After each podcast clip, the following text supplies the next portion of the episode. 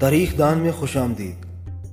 چونکہ اس چینل کو بنانے کا بنیادی مقصد نوجوان نسل کو اسلامی تاریخ سے آگاہ کرنا ہے، اس لیے ہم اسلام کے ابتدائی دور سے شروع کرتے ہیں۔ مولانا شبلی نمانی کی شہرہ آفاق کتاب الفاروق آپ کی خدمت میں پیش کی جاتی ہے۔ الفاروق، مولانا شبلی نمانی سب سے پہلے علامہ شبلی نمانی کے حالات زندگی پر ایک مختصر نظر ڈالتے ہیں۔ مولانا شبلی نمانی ضلع اعظم گڑھ اتر پردیش، بھارت میں اٹھارہ سو ستاون عیسوی میں پیدا ہوئے۔ ان کے والد شیخ حبیب اللہ ایک وکیل تھے۔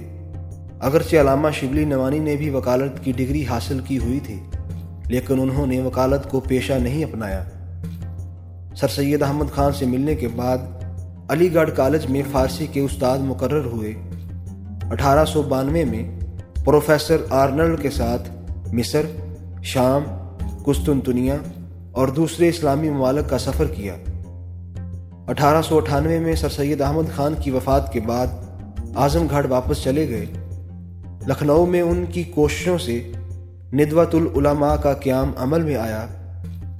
آخر وقت میں اعظم گھاٹ میں ایک عظیم ادارہ دار المصنفین قائم کیا جو کہ آج بھی کام کر رہا ہے۔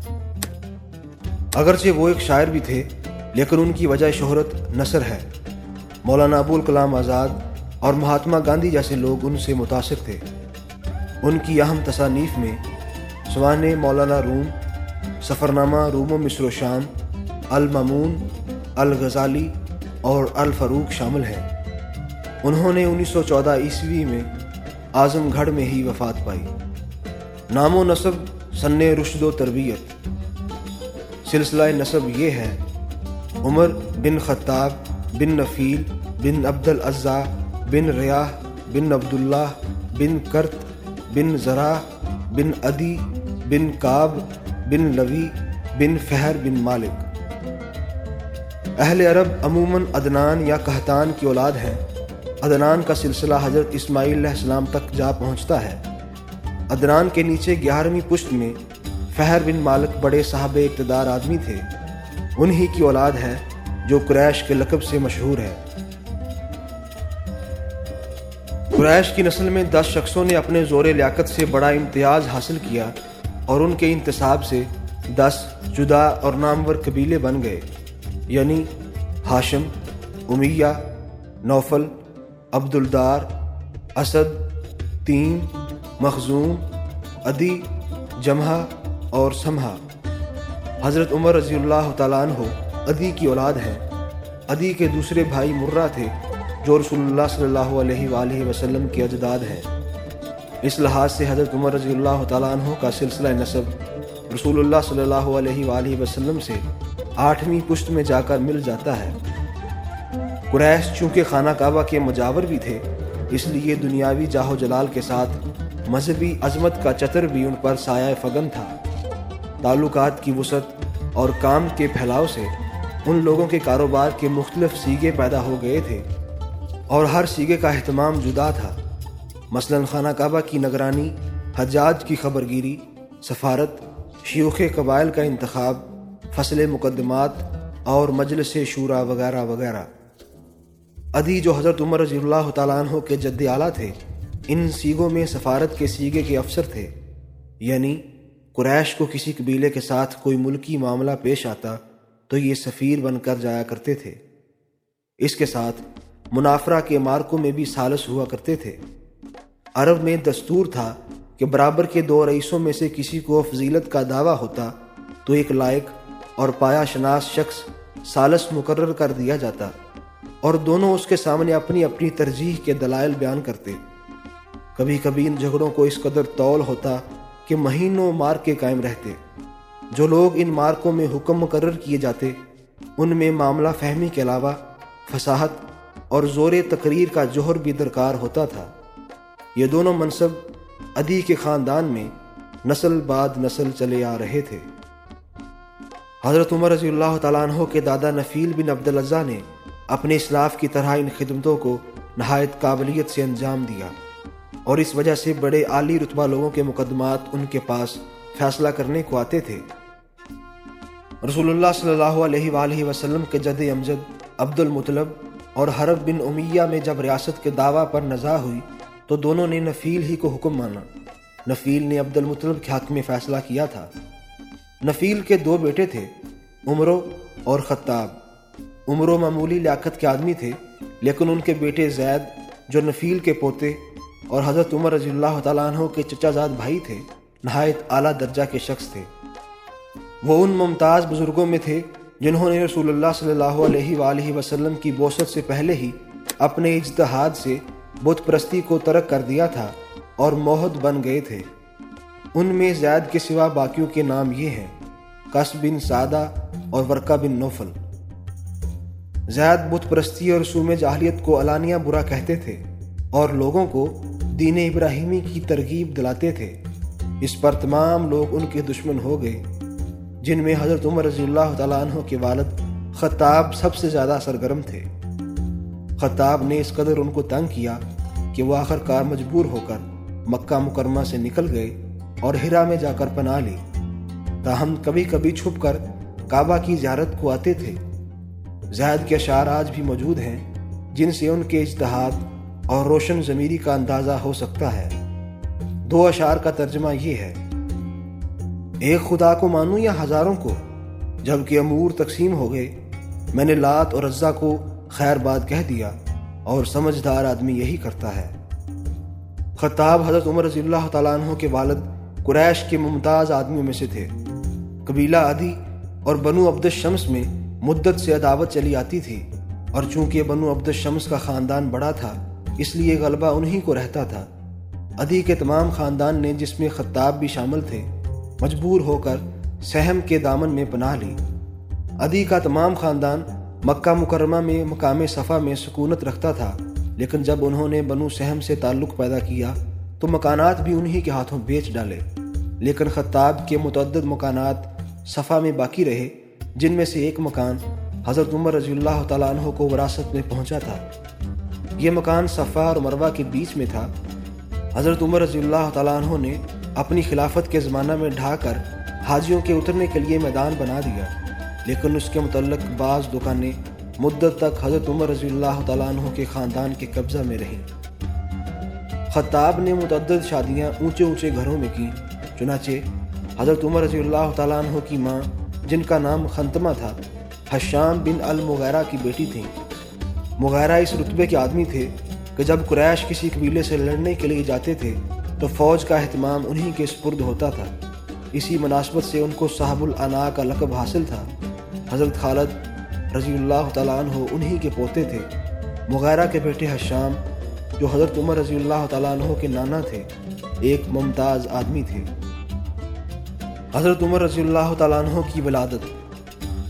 حضرت عمر رضی اللہ تعالیٰ عنہ مشہور روایت کے مطابق ہجرت نبوی سے چالیس برس قبل پیدا ہوئے۔ ان کی ولادت اور بچپن کے حالات بالکل نامعلوم ہیں۔ حافظ ابن اساکر نے تاریخ دمشق میں عمر بن آس رضی اللہ تعالیٰ عنہ کی زبانی ایک روایت نقل کی ہے کہ میں چند احباب کے ساتھ ایک جلسہ میں بیٹھا ہوا تھا کہ دفعتاً ایک گل اٹھا۔ دریافت سے معلوم ہوا کہ خطاب کے گھر بیٹا پیدا ہوا ہے۔ اس سے قیاس ہو سکتا ہے کہ حضرت عمر رضی اللہ تعالیٰ عنہ کے پیدا ہونے پر غیر معمولی خوشی کی گئی تھی۔ ان کے سن رشد کے حالات بھی بہت کم معلوم ہیں۔ اور کیوں کر معلوم ہوتے؟ اس وقت کس کو خیال تھا کہ یہ جوان آگے چل کر فروخ اعظم ہونے والا ہے؟ سن رشد کو پہنچ کر ان کے باپ خطاب نے ان کو جو خدمت سپرد کی وہ اونٹوں کا چرانا تھا۔ یہ شغل اگرچہ عرب میں معیوب نہیں سمجھا جاتا تھا، بلکہ قومی شعار تھا۔ لیکن خطاب نہایت بے رحمی کے ساتھ ان سے سلوک کرتے تھے۔ تمام تمام دن اونٹ چرانے کا کام لیتے اور جب کبھی تھک کر وہ دم لینا چاہتے تو سزا دیتے تھے۔ جس میدان میں حضرت عمر رضی اللہ تعالیٰ عنہ کو یہ مصیبت انگیز خدمت انجام دینا پڑتی تھی، اس کا نام زجنان تھا، جو مکہ مکرمہ کے قریب قدید سے دس میل کے فاصلے پر واقع ہے۔ خلافت کے زمانہ میں ایک دفعہ حضرت عمر رضی اللہ تعالیٰ عنہ کا ادھر سے گزر ہوا تو ان کو نہایت عبرت ہوئی۔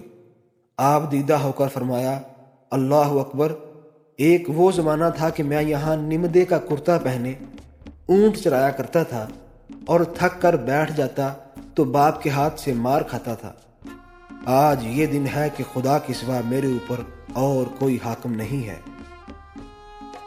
شباب کا آغاز ہوا تو حضرت عمر رضی اللہ تعالیٰ عنہ ان شریفانہ مشغلوں میں مشغول ہوئے جو شرفائے عرب میں عموماً معمول تھے۔ عرب میں اس وقت جن چیزوں کی تعلیم دی جاتی تھی اور جو لازمہ شرافت خیال کی جاتی تھی نصب دانی سپاہ گری پہلوانی اور مقرری تھی۔ نصب دانی کا فن حضرت عمر رضی اللہ تعالیٰ عنہ کے خاندان میں مروسی چلا آتا تھا۔ جہاز نے کتاب البیان و نبیین میں بتصریح لکھا ہے کہ حضرت عمر رضی اللہ تعالیٰ عنہ اور ان کے باپ اور دادا نفیل تینوں بڑے نصاب تھے۔ غالباً اس کی وجہ یہ تھی کہ حضرت عمر رضی اللہ تعالیٰ عنہ کے خاندان میں جیسا کہ اوپر لکھا ہے، سفارت اور فیصلہ منافرہ، یہ دونوں منصب موروثی چلے آتے تھے اور ان کے انجام دینے کے لیے انصاب کا جاننا سب سے اہم تھا۔ حضرت عمر رضی اللہ تعالیٰ عنہ نے انصاب کا فن اپنے باپ سے سیکھا۔ جاہز نے تصریح کی ہے کہ جب حضرت عمر رضی اللہ تعالیٰ عنہ انصاب کے متعلق کچھ بیان کرتے تو ہمیشہ اپنے باپ خطاب کا حوالہ دیتے تھے۔ پہلوانی اور کشتی کے فن میں بھی کمال حاصل تھا۔ یہاں تک کہ عکاز کے دنگل میں مارکے کی کشتیاں لڑا کرتے تھے۔ عکاز جبل عرفات کے پاس ایک مقام تھا جہاں سال کے سال اس غرض سے میلہ لگتا تھا کہ عرب کے تمام اہل فن جمع ہو کر اپنے اپنے کمالات کے جوہر دکھائیں۔ اس لیے صرف وہی لوگ یہاں پیش ہو سکتے تھے جو کسی فن میں کمال رکھتے ہوں۔ نابغہ زبی یعنی حسان بن ثابت کس بن سادہ اور خنسا، جن کو شاعری اور ملکہ تقریر میں تمام عرب ماندہ تھا، اسی تعلیم گاہ کے افراد تھے۔ حضرت عمر رضی اللہ تعالیٰ عنہ کی نسبت علامہ بلازری نے کتاب الاشراف میں بسند یہ روایت نقل کی ہے کہ عکاز کے دنگل میں کشتی لڑا کرتے تھے۔ اس سے قیاس ہو سکتا ہے کہ حضرت عمر رضی اللہ تعالیٰ عنہ اس فن میں پورا کمال حاصل کرتے تھے۔ شہ سواری کی نسبت ان کا کمال عموماً مسلم ہے، چنانچہ جہاز نے لکھا ہے کہ وہ گھوڑے پر اچھل کر سوار ہوتے تھے اور اس طرح جم کر بیٹھتے تھے کہ جلد بدن ہو جاتے تھے۔ قوت تقریر کی نسبت اگرچہ کوئی مسرح شہادت موجود نہیں ہے، لیکن یہ امر تمام مورخین نے با اتفاق لکھا ہے کہ اسلام لانے سے پہلے قریش نے ان کو سفارت کا منصب دے دیا تھا۔ قوت تقریر کی نسبت اگرچہ کوئی مسرح شہادت موجود نہیں ہے، لیکن یہ امر تمام مورخین نے با اتفاق لکھا ہے کہ اسلام لانے سے پہلے قریش نے ان کو سفارت کا منصب دے دیا تھا۔ اور یہ منصب صرف اسی شخص کو مل سکتا تھا جو قوت تقریر اور معاملہ فہمی میں کمال رکھتا تھا۔ حضرت عمر رضی اللہ تعالیٰ عنہ شاعری کا نہایت عمدہ مذاق رکھتے تھے اور تمام مشہور شعراء کے چیدہ اشعار کو یاد تھے۔ اس سے قیاس ہو سکتا ہے کہ یہ مذاق انہوں نے جاہلیت میں عکاز کی تعلیم گاہ میں حاصل کیا ہوگا۔ کیونکہ اسلام لانے کے بعد وہ مذہبی اشغال میں ایسے محو ہو گئے تھے کہ اس قسم کے چچے بھی چندہ پسند نہیں کرتے تھے۔ اسی زمانے میں انہوں نے لکھنا پڑھنا بھی سیکھ لیا تھا، اور یہ وہ خصوصیت تھی جو اس زمانے میں بہت کم لوگوں کو حاصل تھی۔ علامہ بلازری نے بسند لکھا ہے کہ جب آن حضرت صلی اللہ علیہ وآلہ وسلم مبعوث ہوئے، تو تمام قریش کے قبیلے میں سترہ آدمی ایسے تھے جو لکھنا پڑھنا جانتے تھے، اور ان میں سے ایک عمر بن خطاب رضی اللہ تعالیٰ عنہ تھے۔ ان فنون سے فارغ ہو کر وہ فکر معاش کی طرف مصروف ہوئے۔ عرب میں معاش کا زیادہ تر طریقہ تجارت تھا، اس لیے انہوں نے بھی یہی شغل اختیار کیا اور یہی شغل ان کی بہت بڑی ترقیوں کا سبب بنا۔ وہ تجارت کی غرض سے دور دور ملکوں میں جاتے اور بڑے بڑے لوگوں سے ملتے تھے۔ خود داری بلند حوصلگی، تجربہ کاری، معاملہ دانی، یہ تمام وصاف جو ان میں اسلام لانے سے قبل پیدا ہو گئے تھے، سب انہی سفروں کی بدولت تھے۔ ان سفروں کے حالات اگرچہ نہایت دلچسپ اور نتیجہ خیز ہوں گے، لیکن افسوس کے کسی مورخ نے ان پر توجہ نہیں کی۔ علامہ مسعودی نے اپنی مشہور کتاب مروج الزہب میں صرف اس قدر لکھا ہے۔ عمر بن خطاب رضی اللہ تعالیٰ عنہ نے جاہلیت کے زمانے میں عراق اور شام کے جو سفر کیے اور ان سفروں میں جس طرح وہ عرب و عجم کے بادشاہوں سے ملے، اس کے متعلق بہت سے واقعات ہیں۔ جن کو میں نے تفصیل کے ساتھ اپنی کتاب اخبار الزما اور کتاب الاوسط میں لکھا ہے۔ علامہ مصوف نے جن کتابوں کا حوالہ دیا، اگرچہ وہ فن تاریخ کی جان ہے لیکن قوم کی بد مذاقی سے مدت ہوئی ناپید ہو چکی ہیں۔ میں نے صرف اس غرض سے کہ حضرت عمر رضی اللہ تعالیٰ عنہ کے ان حالات کا پتہ لگ سکے۔ کستن دنیا کے تمام کتب خانے چھان مارے، لیکن کچھ کامیابی نہیں ہوئی۔ محدث ابن اساکر نے تاریخ دمشق میں، جس کی بعض جلدیں میری نگاہ سے گزری ہیں، حضرت عمر رضی اللہ تعالیٰ عنہ کے سفر کے بعض واقعات لکھے ہیں، لیکن ان میں کوئی دلچسپی نہیں ہے۔ قبول اسلام اور ہجرت۔ حضرت عمر رضی اللہ تعالیٰ عنہ کا ستائیسواں سال تھا کہ عرب میں آفتاب رسالت طلوع ہو چکا تھا اور اسلام کی صدا بلند ہو چکی تھی۔ حضرت عمر رضی اللہ تعالیٰ عنہ کے گھرانے میں زید کی وجہ سے توحید کی آواز بالکل نام منوس نہیں رہی تھی۔ چنانچہ سب سے پہلے زید کے بیٹے سعید اسلام لائے۔ سعید کا نکاح حضرت عمر رضی اللہ تعالیٰ عنہ کی بہن فاطمہ سے ہوا تھا۔ اس تعلق سے فاطمہ بھی مسلمان ہو گئیں اس خاندان میں ایک اور معزز شخص نعیم بن عبداللہ نے بھی اسلام قبول کر لیا تھا۔ لیکن حضرت عمر رضی اللہ تعالیٰ عنہ ابھی تک اسلام سے بیگانہ تھے۔ ان کے کانوں میں جب یہ صدا پہنچی تو سخت برہم ہوئے۔ یہاں تک کہ قبیلے میں جو لوگ اسلام لا چکے تھے، ان کے دشمن بن گئے۔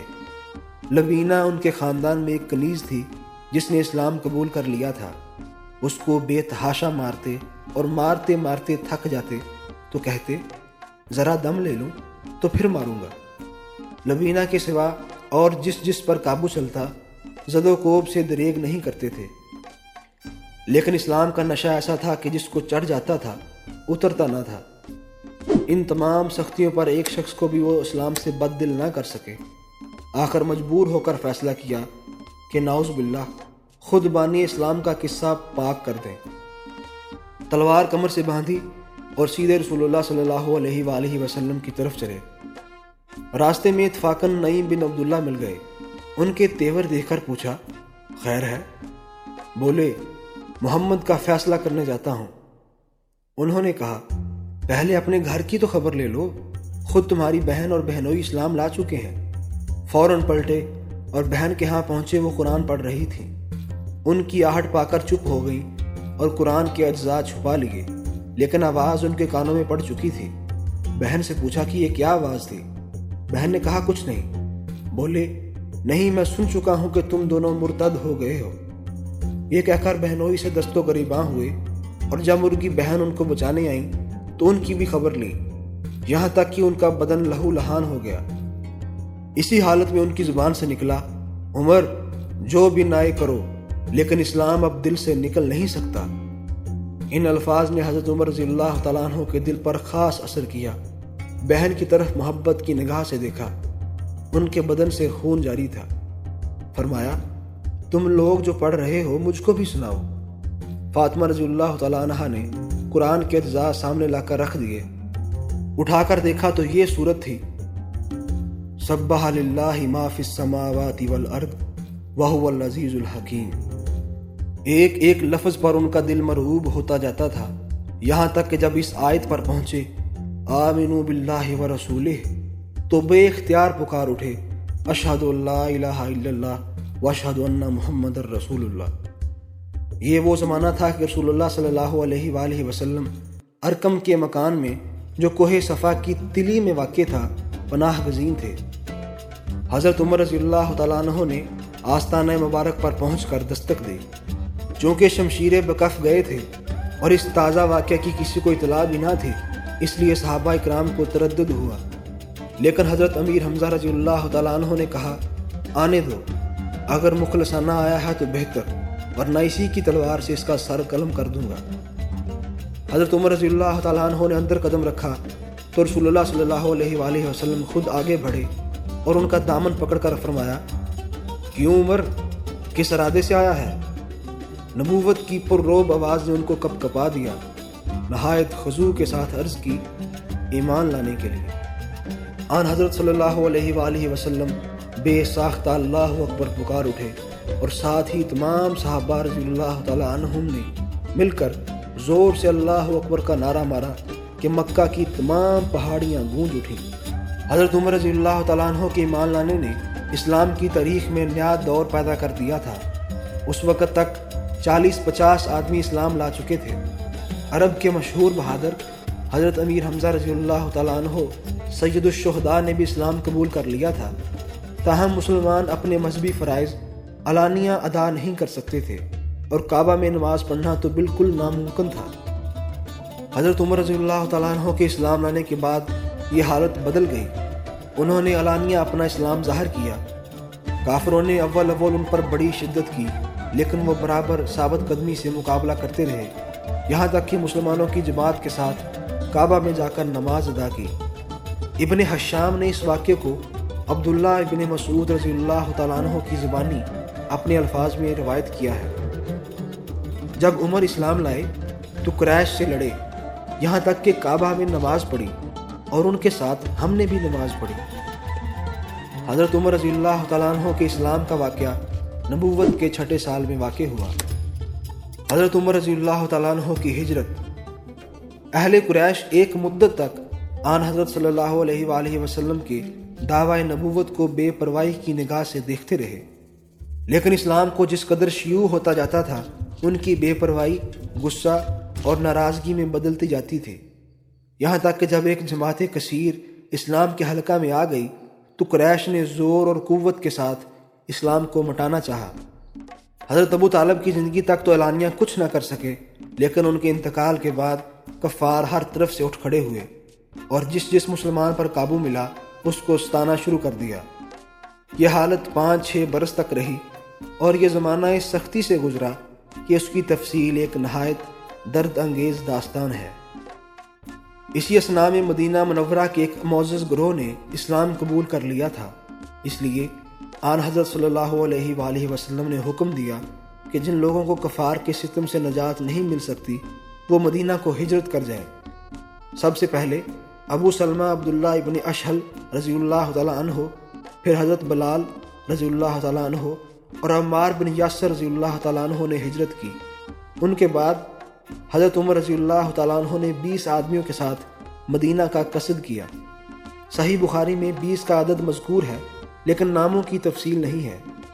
ابن حشام نے بعضوں کے نام لکھے ہیں اور وہ یہ ہیں۔ حضرت عمر رضی اللہ تعالیٰ عنہ کے ساتھ جن لوگوں نے ہجرت کی، ان میں زید بن خطاب رضی اللہ تعالیٰ عنہ، سعید بن زید بن خطاب خنیس بن حذافہ سہمی، عمرو بن سراکہ، عبداللہ بن سراکہ، واقد بن عبداللہ تمیمی خولی بن ابی خولی مالک بن ابی خولی ایاس ابن بکیر آکل ابن بکیر، عامر ابن بکیر، خالد ابن بکیر شامل ہیں۔ ان میں سے زید جو حضرت عمر رضی اللہ تعالیٰ عنہ کے بھائی، سعید رضی اللہ تعالیٰ عنہ بتیجے خنیس رضی اللہ تعالیٰ عنہ داماد اور باقی دوست احباب تھے۔ حضرت عمر رضی اللہ تعالیٰ عنہ کی قیام گاہ۔ مدینہ منورہ کی وسعت چونکہ کم تھی، مہاجرین زیادہ تر کبا میں ہی، جو مدینہ سے دو تین میل کے فاصلے پر ہے، قیام کرتے تھے۔ حضرت عمر رضی اللہ تعالیٰ عنہ کی قیام گاہ۔ مدینہ منورہ کی وسعت چونکہ کم تھی، مہاجرین زیادہ تر کبا میں ہی قیام کرتے تھے، جو کہ مدینہ سے دو تین میل کے فاصلے پر ہے۔ حضرت عمر رضی اللہ تعالیٰ عنہ یہیں رفا بن عبد المنظر کے مکان پر ٹھہرے۔ کبا کو اوالی بھی کہتے ہیں۔ چنانچہ صحیح مسلم میں ان کے فرود گاہ کا نام اوالی ہی لکھا ہے۔ حضرت عمر رضی اللہ تعالیٰ عنہ کے بعد اکثر صحابہ نے ہجرت کی۔ یہاں تک کہ تیرہ نبوی میں جناب رسالت صلی اللہ علیہ وآلہ وسلم نے مکہ چھوڑا اور آفتاب رسالت مدینہ کے افق سے طلوع ہوا۔ مدینہ پہنچ کر سب سے پہلے آن حضرت صلی اللہ علیہ وآلہ وسلم نے مہاجرین کے رہنے سہنے کا انتظام کیا۔ انصار کو بلا کر ان میں اور مہاجرین میں برادری کا رشتہ قائم کر دیا۔ انصار کو بلا کر ان میں اور مہاجرین میں برادری قائم کی، جس کا اثر یہ ہوا کہ جو مہاجر جس انصاری کا بھائی بن جاتا تھا، وہ انصاری اس کو اپنی جائیداد، مال و اسباب، نقدی، تمام چیزوں میں سے آدھا آدھا بانٹ دیتا تھا۔ اس رشتہ کے قائم کرنے میں آن حضرت صلی اللہ علیہ وآلہ وسلم طرفین کے رتبہ اور حیثیت کا فرق مراتب ملحوظ رکھتے تھے۔ یعنی جو مہاجر جس درجے کا ہوتا تھا، اسی رتبے کے انصاری کو اس کا بھائی بناتے تھے۔ حضرت عمر رضی اللہ تعالیٰ عنہ کے اسلامی بھائی۔ چنانچہ حضرت عمر رضی اللہ تعالیٰ عنہ کو جس کا بھائی قرار دیا گیا، ان کا نام اتبان بن مالک رضی اللہ تعالیٰ عنہ تھا، جو قبیلہ بنی سالم کے سردار تھے۔ آن حضرت صلی اللہ علیہ وآلہ وسلم کے تشریف لانے پر بھی اکثر صحابہ نے کبا میں ہی قیام کیا۔ حضرت عمر رضی اللہ تعالیٰ عنہ بھی یہی مقیم رہے۔ لیکن یہ معمول کر لیا کہ ایک دن ناغا دے کر آن حضرت صلی اللہ علیہ وآلہ وسلم کے پاس جاتے اور دن بھر خدمت اقدس میں حاضر رہتے۔